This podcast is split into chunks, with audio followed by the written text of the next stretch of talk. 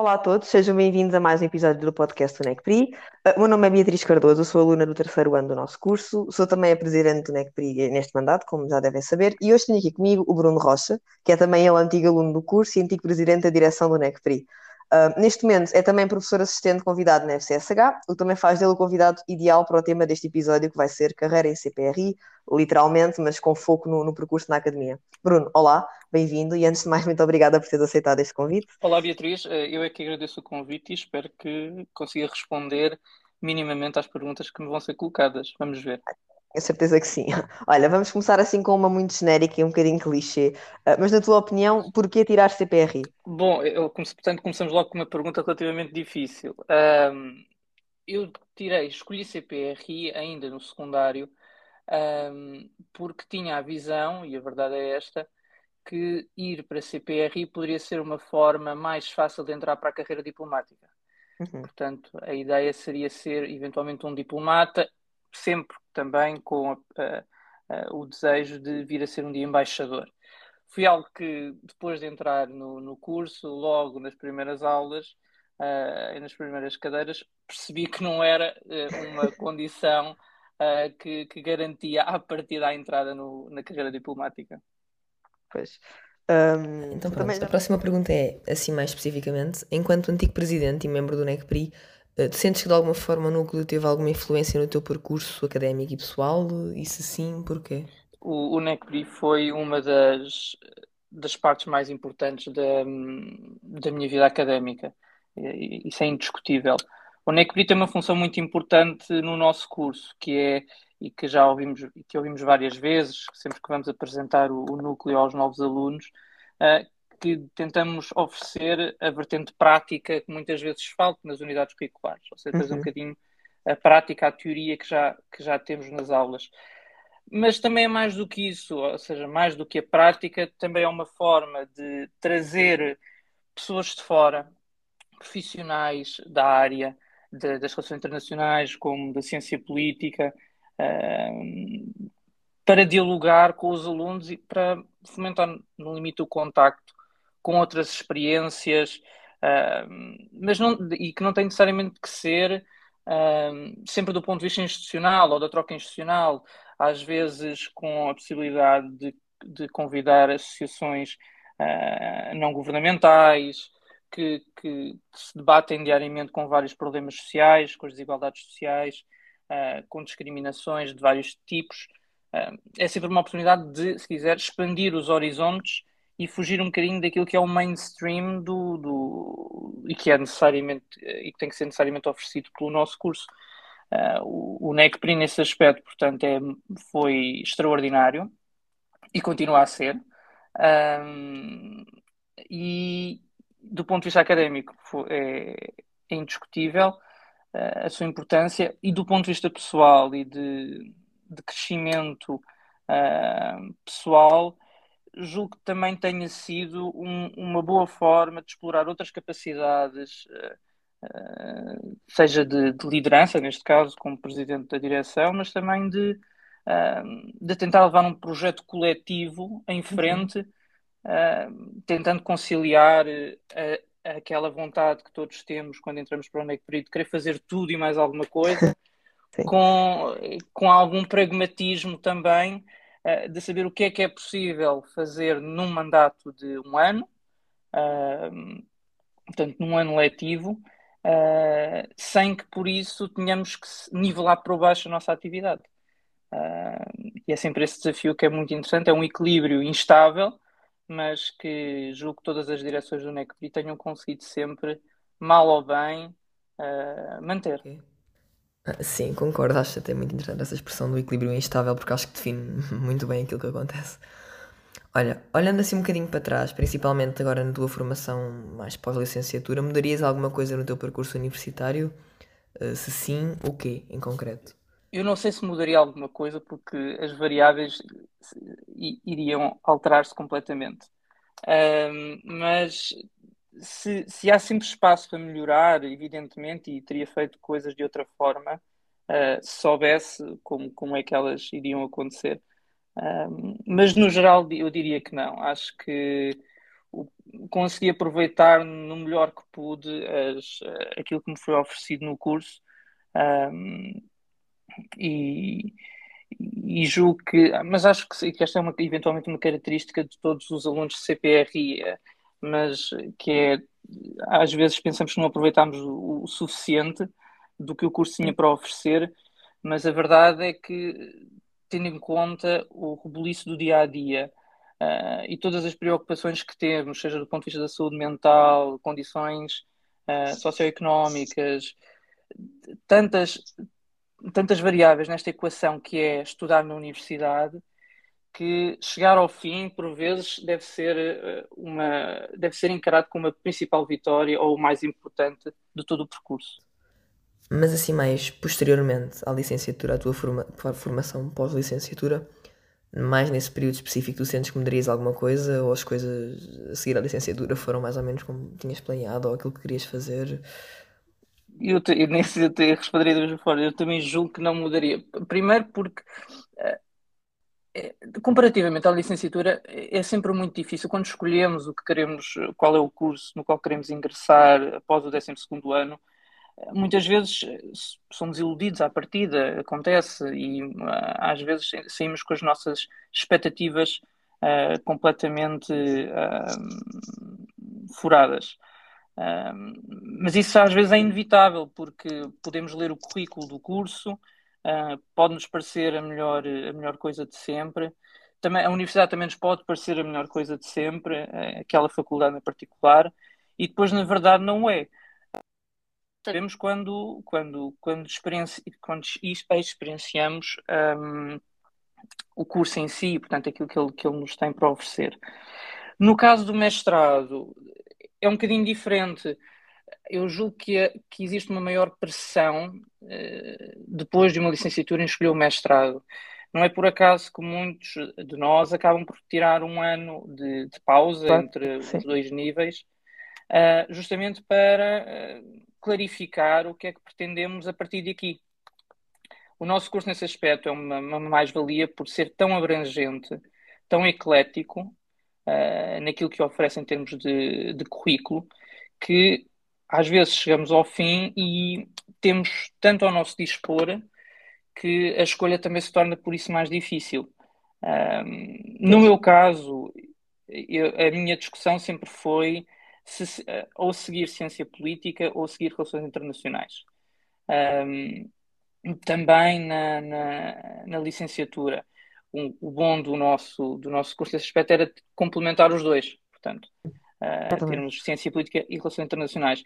Julgo que tenha sido uma escolha que eu um, adiei no caso do mestrado, que também é ciência política e relações internacionais, com uma especialização uh, pelo meio. No meu caso foi relações internacionais posso dizer que, que, que, já no final da licenciatura pretendia continuar na faculdade e, na, e no curso, portanto, manter, mas especializando-me em relações internacionais no, no, mestrado e agora no doutoramento, ainda mais, eh, portanto, aprofundando os conhecimentos do mestrado com um doutoramento em relações uhum. internacionais. Ok, então, mas olha, por exemplo, tendo já eh, tomado essa decisão de enverdar por, por esse caminho, tu depois sentes que o percurso pela academia foi. Sempre soubeste o que querias fazer, sempre foi premeditado, ou sempre, sempre tiveste essa ambição, ou foi uma coisa que acabou por surgir com o tempo? Foi, foi a, a, ideia de ser, de, de tentar, portanto, que, de, de, começar o caminho, que, eu, que às vezes é o mais importante também, começar o caminho para ter uma carreira académica. Um é uma carreira que demora muito tempo. quer dizer, são várias etapas uh, e hoje ainda, ainda, se torna, ainda se tornam mais tarde porque para ser, por exemplo, para, ser docente de forma efetiva, ou seja, o doutoramento é obrigatório. Um, das transformações do, do uh, das, últimas, das últimas décadas. E, e que quem, quem faz um mestrado e logo assim um doutoramento, às vezes há um certo cansaço um, cansaço psicológico e também do próprio trabalho que envolve. Um, no meu caso, eu pensei em seguir a carreira da investigação uh, e da docência, com as duas, as duas estão evidentemente relacionadas, mas têm uh, exigências completamente diferentes.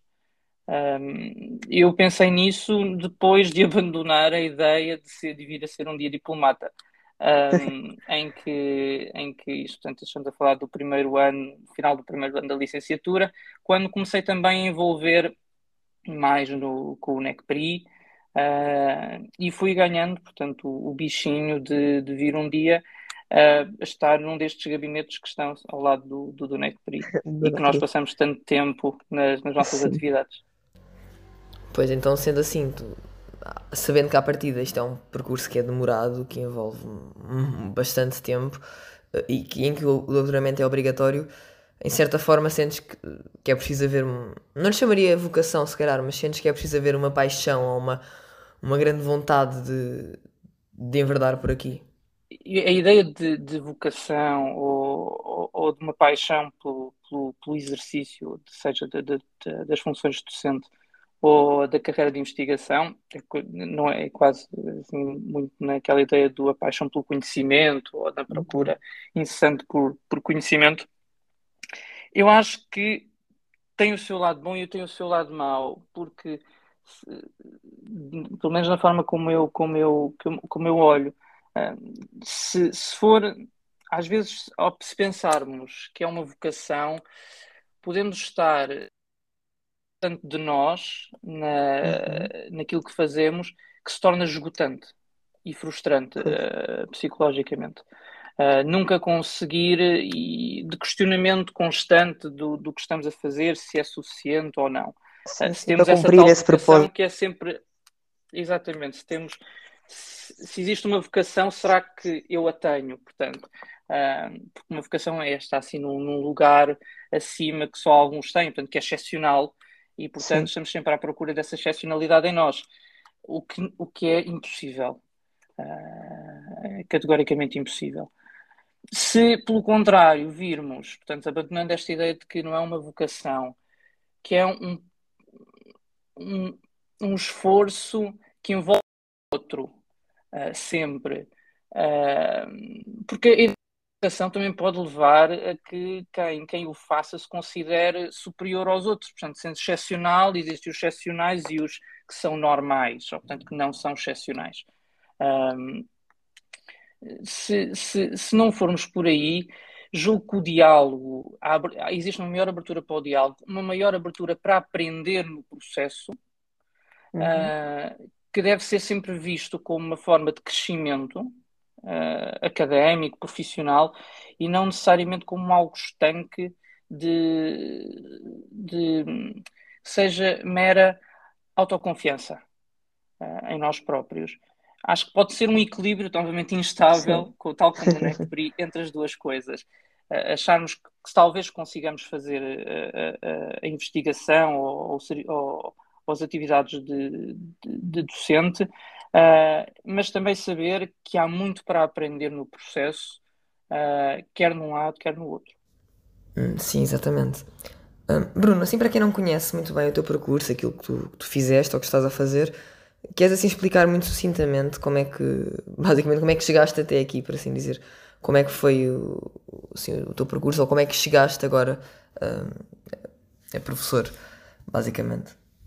Resumidamente, um, Ora, eh, eu, portanto, fiz a licenciatura em CPRI, acho que já deu para perceber. Um, estive, envolvido no, estive envolvido no NECPRI, um, e isto na licenciatura foram, se quisermos, os dois, uh, portanto, fazer o curso por um lado e fazer atividades extracurriculares do outro, ou seja, o NECPRI, foi aquilo que, uh, a que me dediquei, portanto, no primeiro ciclo.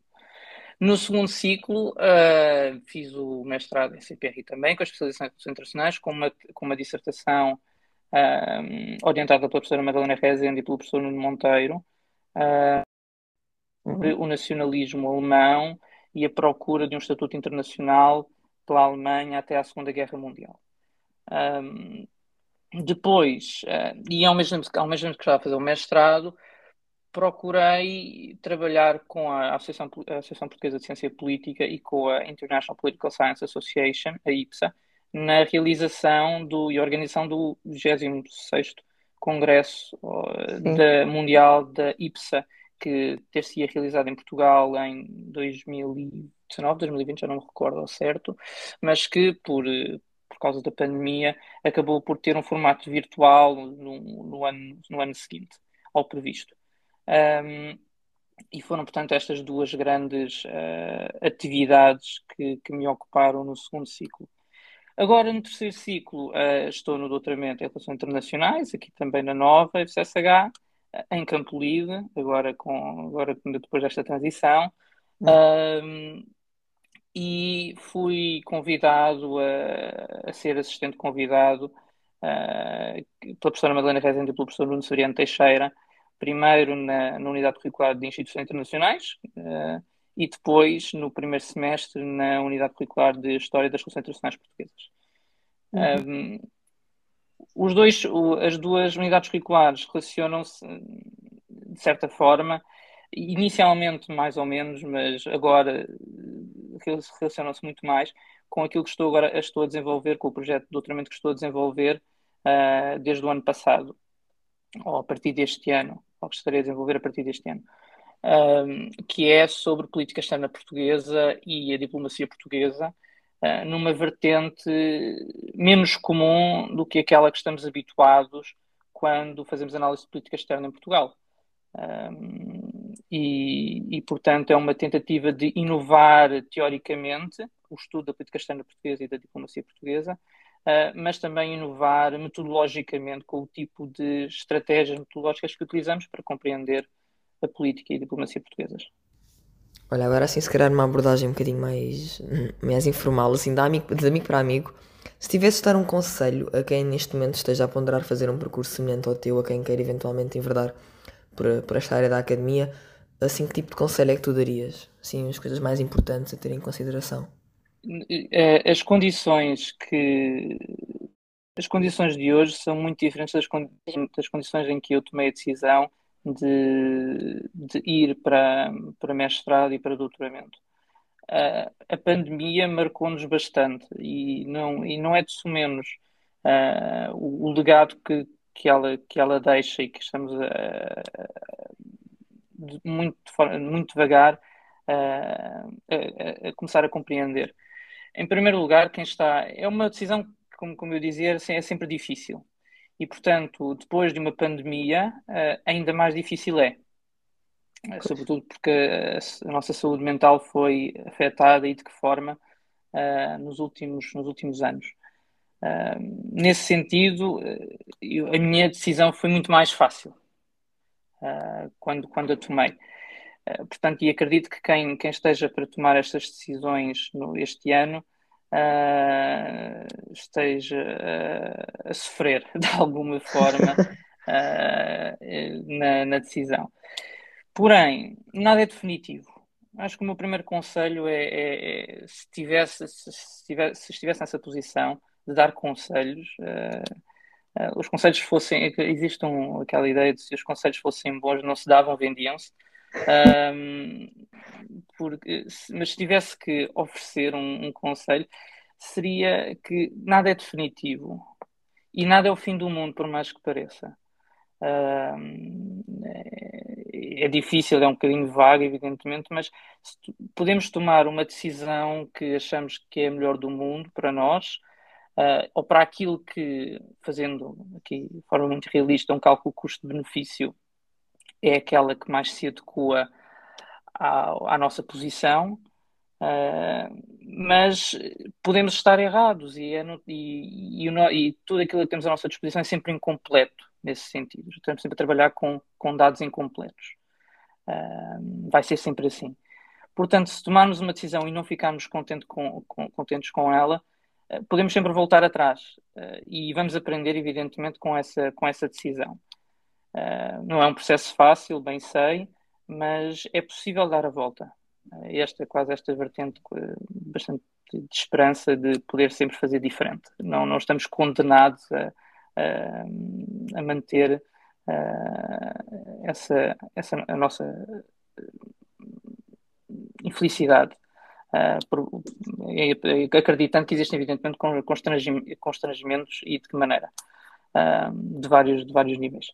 Mas o primeiro seria esse, nada é definitivo. Uh, e o segundo é arrisquem. Uh, pode correr bem, pode correr mal, uh, mas não fiquem parados. não ficar parados com o medo de, de falhar. acho que esse é o, seria o meu segundo conselho. Não ter medo de falhar. Aceitar assim um bocadinho o peso da responsabilidade, mas também depois aprender a relativizar um bocadinho é que nem tudo é definitivo e que as decisões não são necessariamente irreversíveis. Acho que faz muito pelo sentido. Menos, pelo, pelo, menos, pelo menos estas. Pelo menos, exatamente. Pelo, pelo, menos, pelo menos estas, para em algumas, em algumas situações é um bocadinho diferente. Exatamente. Mas esperemos que, não, esperemos que sejam sempre reversíveis. Mas bem, muito obrigada. Eh, e com isto nós também vamos concluir o nosso episódio de hoje. Quero agradecer-te novamente, Bruno, por teres aceitado este convite para falar um bocadinho connosco. Obrigado, Beatriz, uh, e parabéns novamente ao NECPRI, uh, não só pelo, pelo congresso pelo, que, que, organizaram uh, este ano e, e, por todas as atividades que têm feito e trabalhando sempre com, sempre com aquela boa autonomia face ao departamento, trazendo o melhor que há para os estudantes de Ciência e Políticas Internacionais no nova FCSH. Obrigado. Muito obrigada. Em casa, para aqueles que nos estão a ouvir, já sabem que se houver algum tipo de questões ou dúvidas, podem sempre falar connosco pelas nossas redes sociais. Nós tentamos sempre responder-vos e ajudar-vos no, no que nos, como é conseguirmos e nos for possível. Pronto, vemos-nos daqui a 15 dias. Uh, saudações necprianas e até ao próximo Necpri Pulse.